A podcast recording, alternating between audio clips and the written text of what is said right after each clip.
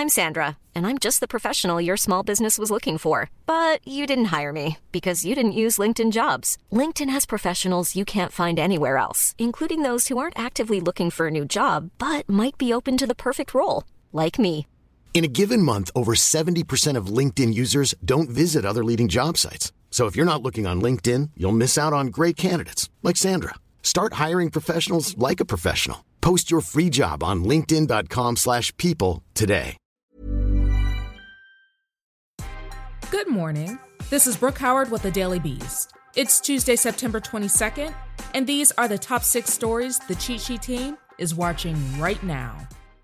Facing what they acknowledge to be a nearly impossible task of blocking President Trump from filling a Supreme Court vacancy, Senate Democrats are divided over what exactly they should do. During a Saturday caucus call, members laid out two types of approaches that they thought would be their best options to stop the president from filling the seat of Justice Ruth Bader Ginsburg. One faction felt that a dramatic show of resistance with overt political threats would at least stall Senate Republicans from confirming Trump's inevitable nominee. Another group, composed mainly of moderates, felt that members should stay squarely focused on the implications that the confirmation would have on healthcare. They argued that the public, especially in key swing states, would be moved by fears that a new court could allow for the full destruction of the Affordable Care Act. Democratic Senator Chris Murphy of Connecticut says the Republicans' move to add another seat on the high court, quote, is fairly apocalyptic when it comes to regular people's lives. We're going to have to run a grassroots campaign to stop this nomination from happening, and then make sure that anybody that supports ramming through a judge in the middle of an election pays a price for it at the polls.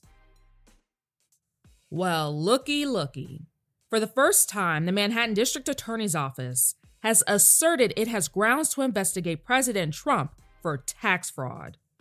The Office of Cyrus Vance, which has been investigating the president's business dealings for over two years, said in a new filing that news reports and public testimony justified a grand jury inquiry for several crimes, including insurance fraud, falsification of business records, and tax fraud. Last year, Vance's office issued a subpoena seeking eight years of Trump's tax returns. A federal appeals court earlier this month granted a stay at home request delaying the release of the returns as Trump appeals a lower court decision that allowed the subpoena to be enforced. The whole saga started with an inquiry about the president's hush money payments to alleged mistresses. Times when ignorance is not bliss.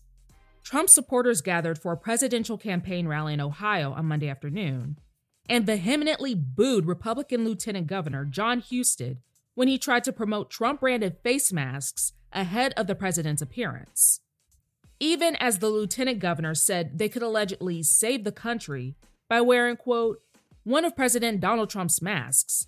The crowd threw nothing but jeers his way. The president's rallies have been marked with little mask wearing or social distancing, and his supporters have been largely resistant to wearing masks to stem the spread of the coronavirus. The president himself has also skirted wearing masks for the most part. As COVID 19 deaths in the United States approached 200,000, the toll among healthcare workers came to include a 28 year old doctor who once fumbled around with a toy stethoscope as a youngster. Dr. Adeline Fagan was an OBGYN resident at HCA Healthcare in Houston. But with the arrival of the coronavirus pandemic, she sometimes delivered babies whose mothers were infected. And as the virus spiked in Texas, she was assigned to long shifts treating COVID 19 patients in the emergency room. Following one 12 hour shift, Adeline felt unwell and tested positive for COVID 19. She spent the next few days quarantined in her apartment that she shared with her younger sister. Her lips then turned blue and she began having difficulty standing. On Friday, Adeline seemed to be on the mend, but a CT scan showed she had suffered a massive brain bleed. She tragically died early Saturday morning. A New York City police officer was arrested Monday by federal authorities, who say the cop has been secretly working as an agent of the Chinese government for the past six years. The accused officer, by Baimadajie Angwang, is a community affairs liaison in Queens. He's a former member of the U.S. Marine Corps Reserve, served three tours in Iraq and Afghanistan, and holds a secret level security clearance. But a complaint unsealed Monday accuses Angwang of maintaining a relationship with at least two Chinese officials stationed at the country's consulate in New York City. Angwang allegedly referred to one of the men as his quote, big brother, and is said to have offered to provide the consulate with inside information about the NYPD. Angwang, who is a naturalized U.S. citizen with Tibetan ethnicity, allegedly began communicating with his handler back in 2014. A Massachusetts couple and their high school aged child have reportedly been charged after hosting a party with dozens of maskless students. The party reportedly forced Lincoln Sudbury Regional High School to go remote for the start of the year, as not everyone who attended the bash could be identified. It's unclear what charges the parents and teen face. Police said as many as 60 high schoolers were at the party, many of whom ran away or gave false information when the cops busted it up. So far, there have been no known cases of COVID 19 associated with the gathering.